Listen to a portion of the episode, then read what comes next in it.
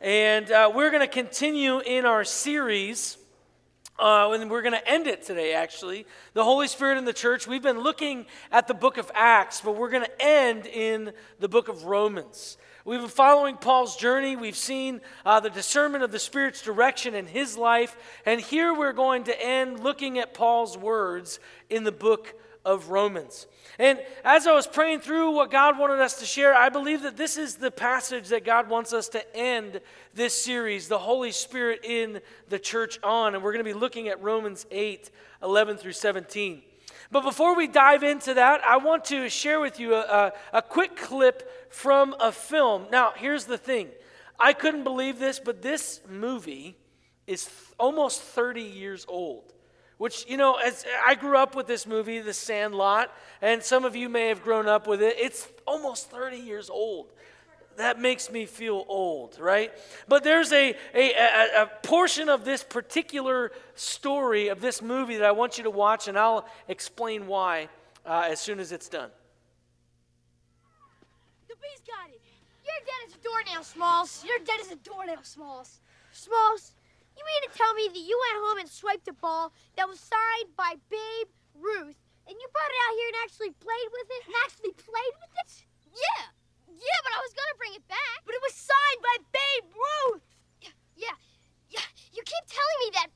Who is she? What? What? The Sultan of Swat. The King of Crash. The Colossus of Clout. The Colossus of Clout. Babe Ruth!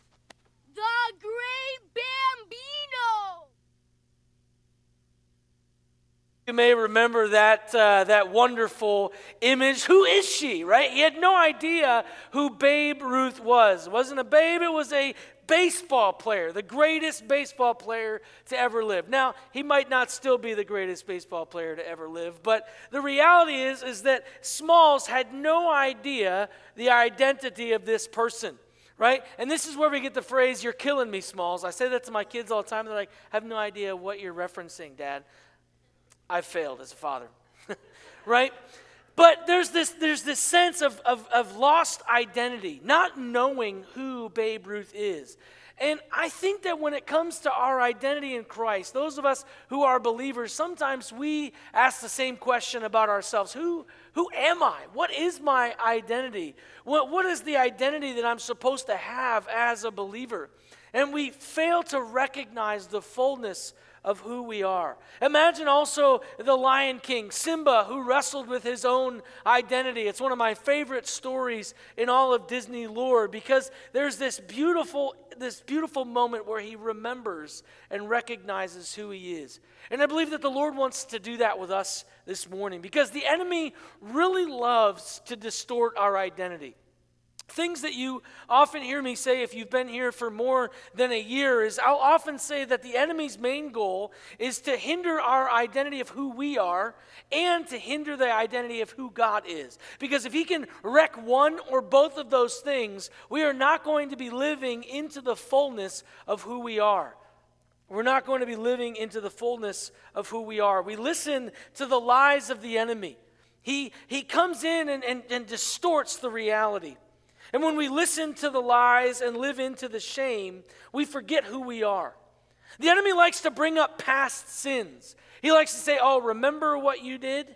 Remember how bad this was? Remember how awful you were? God couldn't possibly love you. There's no way he would love you. And we believe into the lies of our identity that I'm worthless, I'm not good, I'm, I'm not good for anything except destruction or, or the bad that has come my way. But when we live into those lies and we live into the shame, we forget who we are. We are not those things as believers, as those who have fallen in love with Christ and believe that He is our Savior, that is not our identity. We attach those lies to our identity and we never live or even learn who we really are. I'm going to make a point that I want you to, to grasp because this is important for us. Our identity fuels our lifestyle. Our identity fuels our lifestyle. What I mean by that is, is as we see ourselves, that is how we will live. If we feel that we are nothing but a mess, we will live that way. If we believe that we are worthless, we will continue to live that way, putting that false identity upon ourselves. And when someone says something to us, we'll say, "Yep, see, I'm just I'm just terrible. I'm awful." How we identify ourselves is how we will live. So, this passage that we're going to look at is so important for us to grasp, to understand how the Holy Spirit is the one who whispers our true identity into our spirits. It is vital for us to understand who we really are. Rob Reimer, uh, a doctor at Alliance Theological Seminary, said if the foundation is faulty, the building is in jeopardy. What you believe about yourself is the foundation of your life, it is your identity, and a faulty foundation will create cracks in the soul. I believe that the Holy Spirit wants to speak to you and to me about our true identity. So, the question that we'll be looking at is what identity does the Spirit desire to reveal to us? What is this identity that will fuel our lives in a great, mighty, and powerful way? When we look at all that we saw from the book of Acts, how do we live into that? How do we understand who we are so that we can be the believers that we're called to be? So you'll open up to Romans 8, verses 11 through 17. It'll be on the screen. Those of you who are online, it'll be on the screen. You can also open your app or your Bible, however you choose to read these passages. Romans 8, 11 through 17.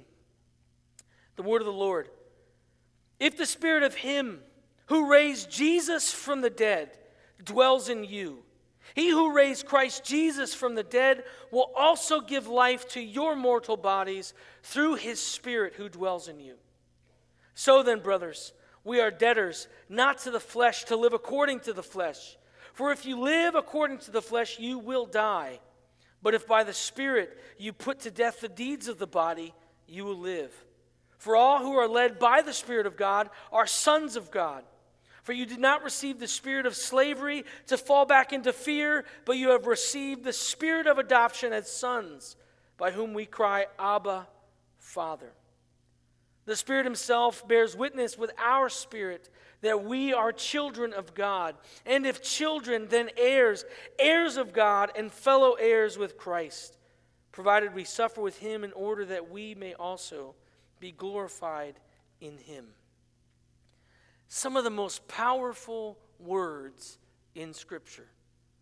Understanding our true identity. So, what is the first thing that Paul goes after to help us understand our true identity that the Spirit of God speaks over us? The first thing that we see is that the flesh no longer needs to control our actions. The flesh no longer needs to control our actions. One of the things that the enemy loves to do is to torture us with our past sins, to continue to bring those up, to continue to say, listen, you see this pattern of sinfulness in your life, you'll never be able to break it, so you might as well just give into it. You see this pattern of sin, God could never really love you. This your flesh will always control your life. Your flesh will always be in charge. So why not just give into it? Stop resisting it.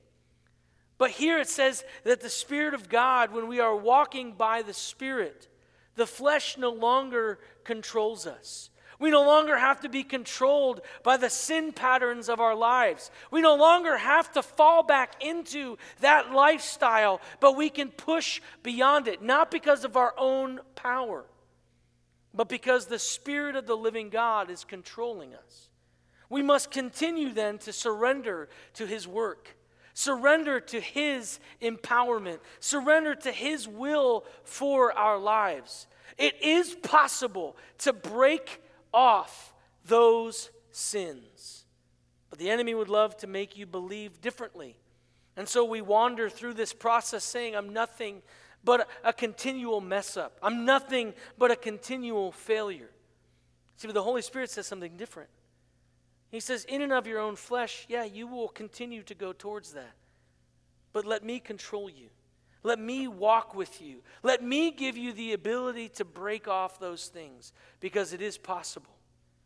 Because with God, all things are possible. When we live in the Spirit, fueled by faith and an understanding of who we really are, Those curses and those sins will be broken off of us. And Paul's words, he says very specifically, how do we know this? He says, If the spirit of him who raised Jesus from the dead dwells in you, he who raised Christ Jesus from the dead will also give life to your mortal bodies through his spirit who dwells in you. If the Holy Spirit can raise Jesus from the dead, the Spirit of God that raised Jesus back to life, there is nothing that He cannot do. Amen? He can give us life. He gives us the fuel to live into our identity, understanding who we are, saying, you know what, enemy, you can't say any of that because it's not true. I have been bought with a price. I've been changed. I've been renewed. I've been regenerated, and I no longer have to walk in that. I can now walk in victory. There is no battle that he cannot win on your behalf. There is nothing that you and I cannot overcome. Now we look at the pain of the world and we look at all of the, the craziness of abuse and all the terrible things that can happen within a family, within a person's life. But the Spirit of God can bring healing. The Spirit of God can bring change. The Spirit of God can bring transformation if we understand who we are and we lean into who He says that we are. We can be changed and transformed for eternity, made new. We no longer have to live in the past, we can live for now. And that's some powerful truth because if the Holy Spirit of God can raise Christ from the dead, there's nothing He cannot do in your life.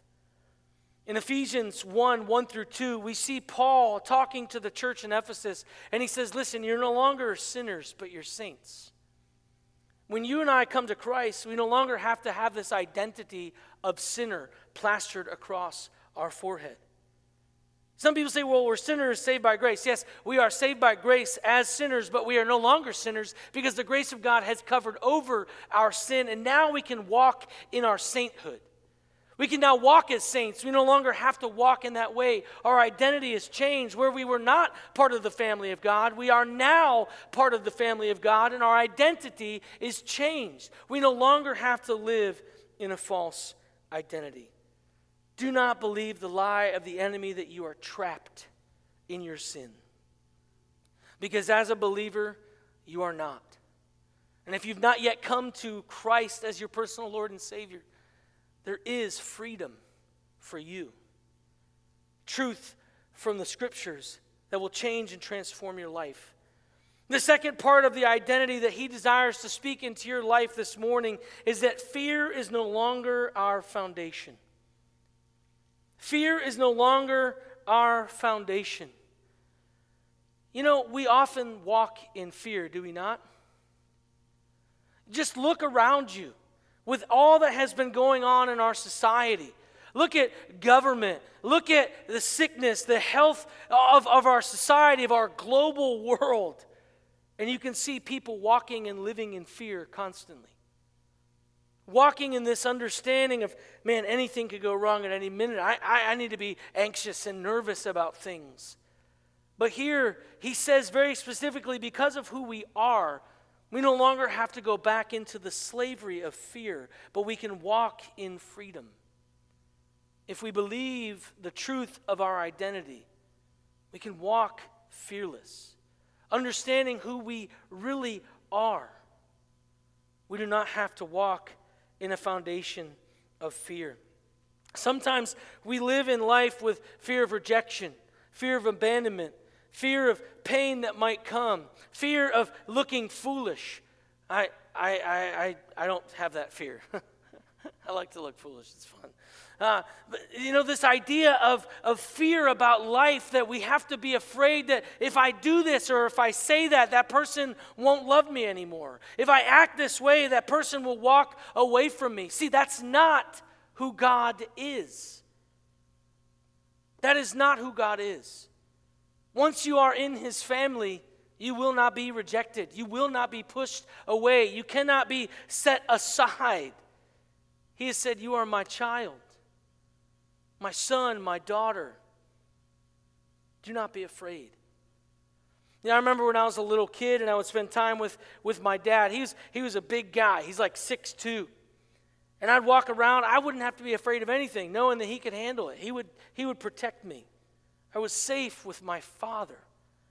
And here he's whispering the same thing.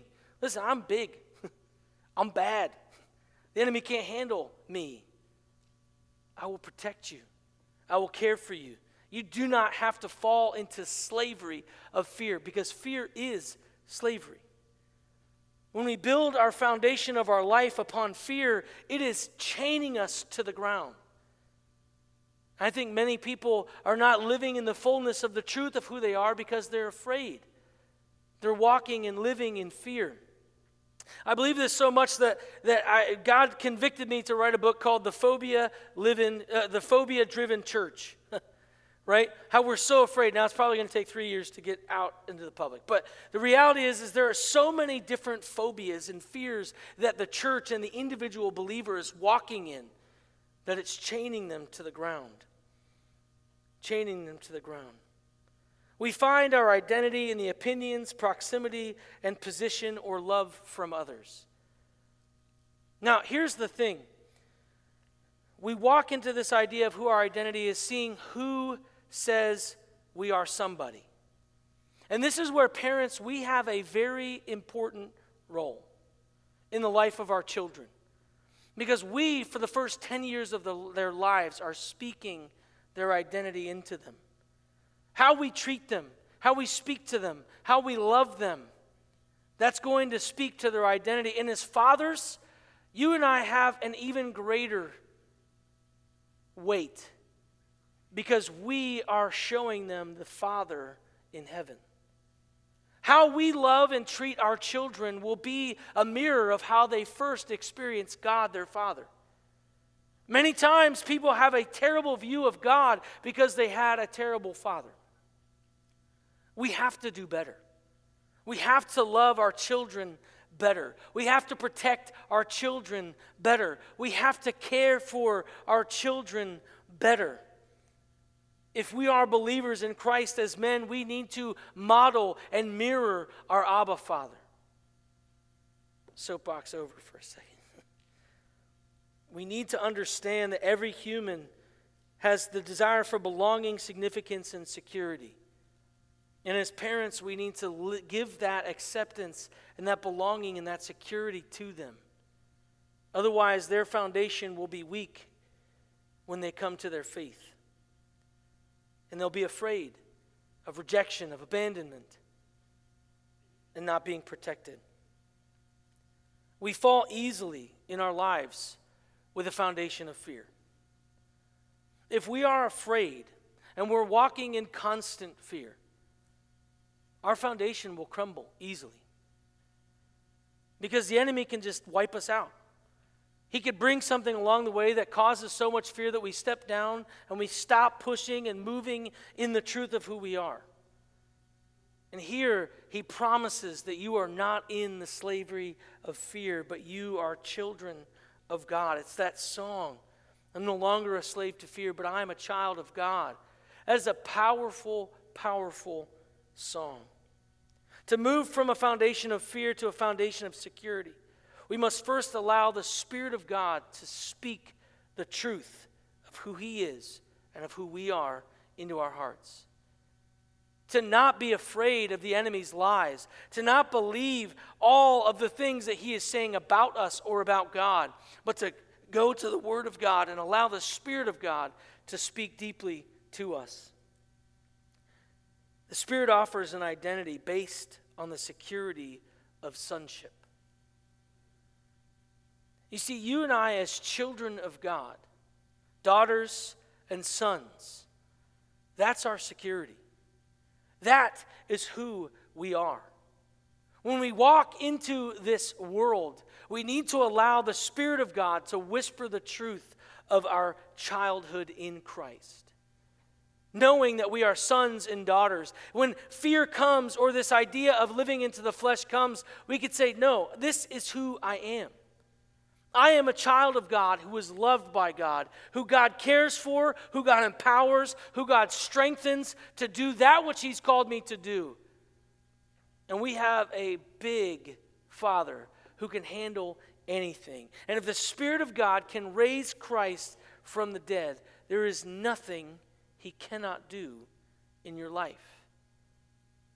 It's important that we grasp this because I think in our minds, cognitively, when we come to a passage like this, we can think, oh, yeah, I'm I'm a son of God, I'm a daughter of God. But are you really allowing the Spirit of God to whisper that identity into your heart?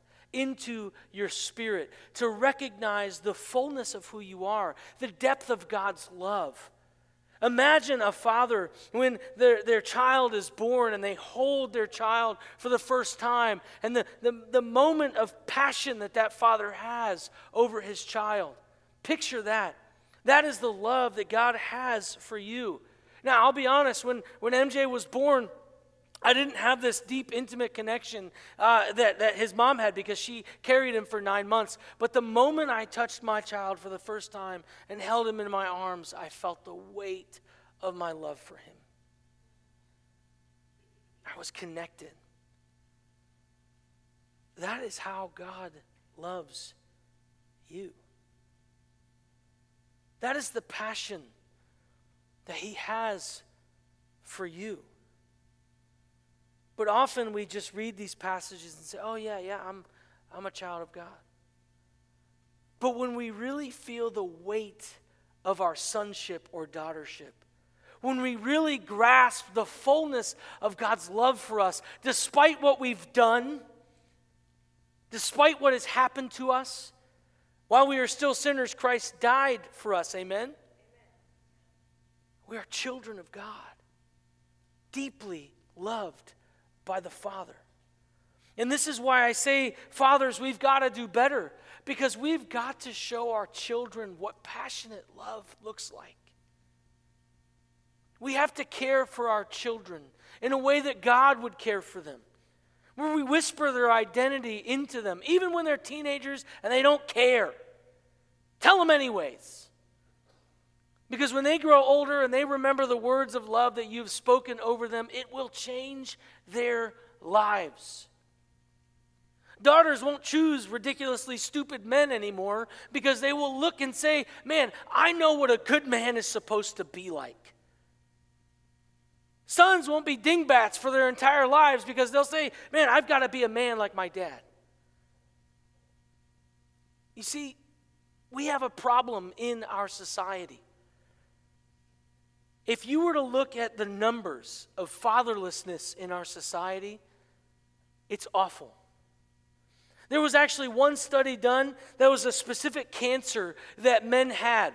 And it was, it was done by John Hopkins over a series of 20 years. And I can't remember the specific cancer, but it was a cancer that was in each and every one of these men. And the only thing that came down to a similar foundation for these men was fatherlessness. Now, if you look at our, our judicial, uh, judicial system and you see the young men and the young women that are incarcerated, 90% of them have a history of fatherlessness. 90%.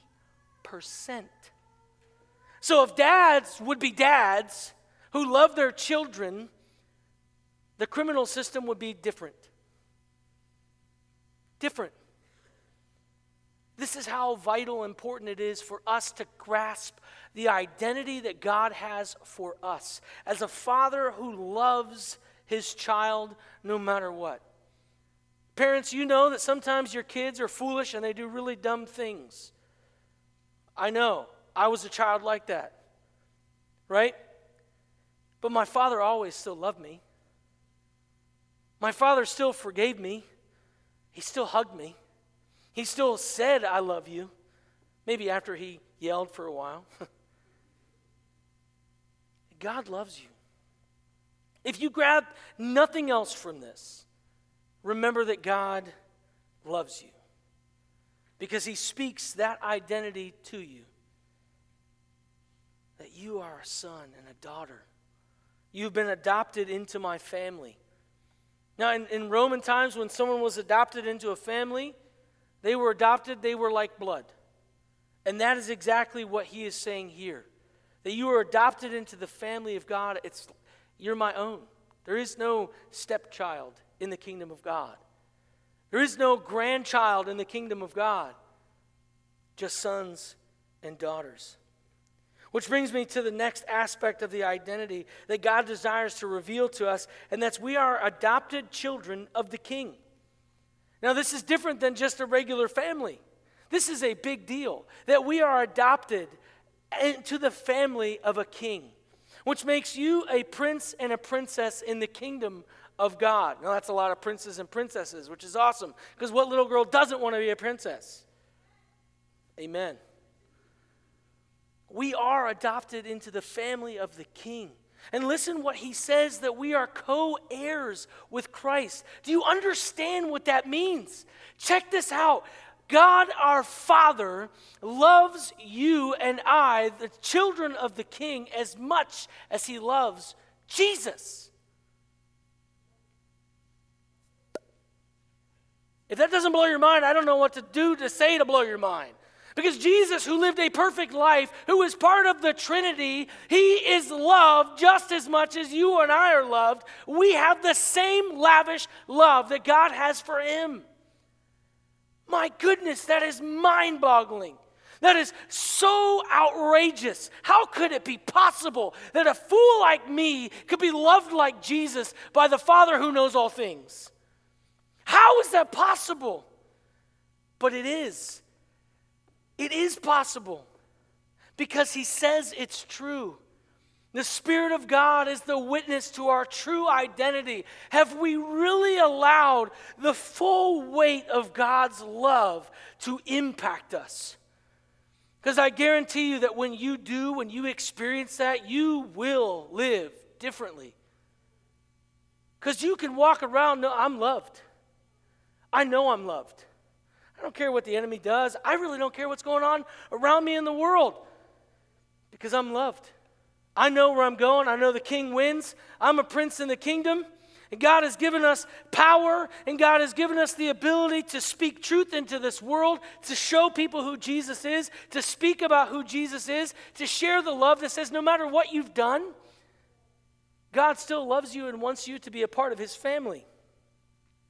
That's transforming love. That's impactful, powerful love. Man. Listen, you and I need to rest in who we are. We need to rest in the reality of our identity and stop wrestling and striving for something that we already have attained as believers. We don't have to strive for the love of man because we already have the love of God. Amen. We don't have to strive. How hard do we work to make people love us?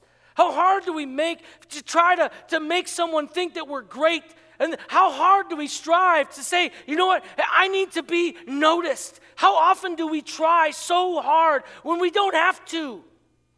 Because here we see that we are children of God, that the Spirit of God whispers to our spirit that we are beloved. We don't have to strive to make man happy. We just need to live and rest in the love and not wrestle with it and not disagree with it. You know, sometimes people will lavish love. Sometimes I'll say to someone, "Man, I love you." Why? I'm not. I'm not don't don't love me. You're great. No, no, I'm not great. God says you are. God says you are adopted into his family. Stop wrestling it away, listening to the lies of the enemy that says you can't possibly be loved that deeply because it's a lie. You can be loved that deeply. Which leads me to this idea of how we live into who we are. If we forget whose we are, we will forget who we are and thus we'll forget why we are. Listen, when we are not walking in our true identity, we begin to fail to understand who we are. And when we fail to understand who we are, we will not be walking in the purpose that Jesus has for us. Remember last week we talked about purpose, that God has a purpose for each and every one of us in this room. But we cannot walk into that purpose and live into that purpose fully until we understand who we are. And that comes with understanding whose we are. God has a purpose for your life, and you can walk fully into it, recognizing who you are and whose you are, because you are His. Imagine that.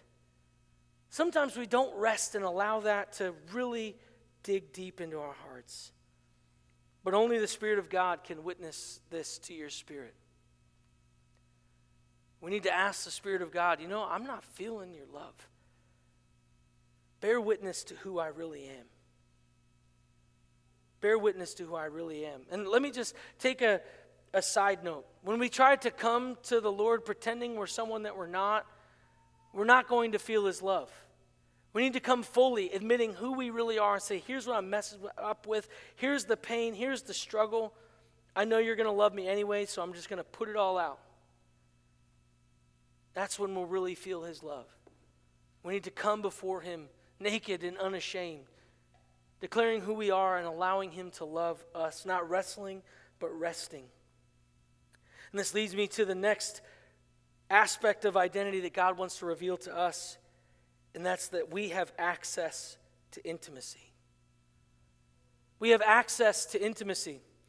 One of my favorite phrases in this passage is this For you did not receive the spirit of slavery to fall back into fear, but you have received the spirit of adoption as sons, by whom we cry, Abba, Father. Now, the word Abba in Greek is the most intimate word for father that you can imagine. It would be like if you were to translate that into English, the only word that makes sense is daddy. Daddy. We have intimacy with God that is available for us to rest in our daddy. Now, sometimes we say, you know, man, when our kids get older, they're like 10, we just tell them to stop calling us daddy. Just call us dad or father. I think that's wrong. Because our kids should be able to have that sense of deep intimacy with us and say, you know what, I can call you daddy and not be embarrassed by it. You know, I know a kid at, in middle school who called his daddy daddy and he got teased. We go, oh, you should call him dad. Well, man, there's a depth of relationship that comes with daddy. I told my kids whenever they were little, they'd always try to call me dada. I hated dada. I was like, call me daddy. Because it's beautiful, it's powerful, it's intimate. And you and I have access to that intimacy with our daddy. Picture this you have a horrible day, things are awful. You've I just picture the worst thing that could happen to you. But when you come to the, the time of prayer with God, He holds you and He says, Daddy's here. Man, I can't picture anything else more powerful. That's how God loves you. That's the depth of intimacy that God wants to have with you. And that's one of the reasons why, again, I say, fathers, we have to do better. When our kids come home, and I, I'm putting myself in this process because I fail at this often. But when our kids come home and they have a terrible day and they're a little bit grumpy and they're really frustrating us, maybe we should stop and say, you know what? What happened at school? And when I've stopped and asked that question, tears flow sometimes. And I'll hold my child and I'm saying, I'm sorry you had a bad day. Now, I know, like, you might say, well, mom's the nurturing one. Yeah, sometimes that needs to happen. But, dads, we need to step in and be nurturing as well. Because we can be the ones that are always like, oh, stop doing that. I know I'm, that's me sometimes. We need to do better. A.B. Simpson says this in his book, Power from On High. He says, The Holy Ghost brings us into the same relation with the Father as Jesus Christ, the divine Son. We are all born ones, even as he is the firstborn one and only begotten. We partake of his very sonship, and as the bride shares the bridegroom's family and home, so we enter into all privileges, immunities, glories, and prospects of Christ's own glorious life. Christ understood who he was That's why, that's why Jesus, when he would talk about his Father, he would say, Abba. When Jesus would talk about his Father, he would say, Abba. So if you're saying, oh, I can't say daddy to, to God, well, Jesus did. He understood the depths of his intimacy with his Father. So he was unashamed to cry out, Abba. Your Abba Father wants to be closer to you than he is. And it's not on him, that's on us. God wants to whisper the truth of who you are through the power of the Spirit to your spirit. And that word, Spirit to the Spirit, is the core of who we are. Because the Spirit desires to speak to the core of who you are. We have to simply rest in His love. Stop fighting for it, stop scrapping for it, stop trying to strive in our lives, but just rest and hear the truth of who God says you are. This has been transformative in my life. When I got this point and understood this portion of Scripture, I was able to be a different person, not because of myself, but because I was transformed by the love of God. And maybe you have had a bad experience with your father. Maybe you grew up with a horrible father. And I pray that God will break that curse over you so that you can see who He is. So that you don't have this mirror as you look to your earthly father, but you can see Him for who He is and how desperately He loves you. We're going to do something a little bit different today. Because it's really easy sometimes when we listen to a sermon or we read passages to say, oh, that was really good. Yeah, thank you, God. I feel the weight of that. And then we walk out and it's, it's not different. So, what I want us to do together is you, you're sitting next to someone that you know and love.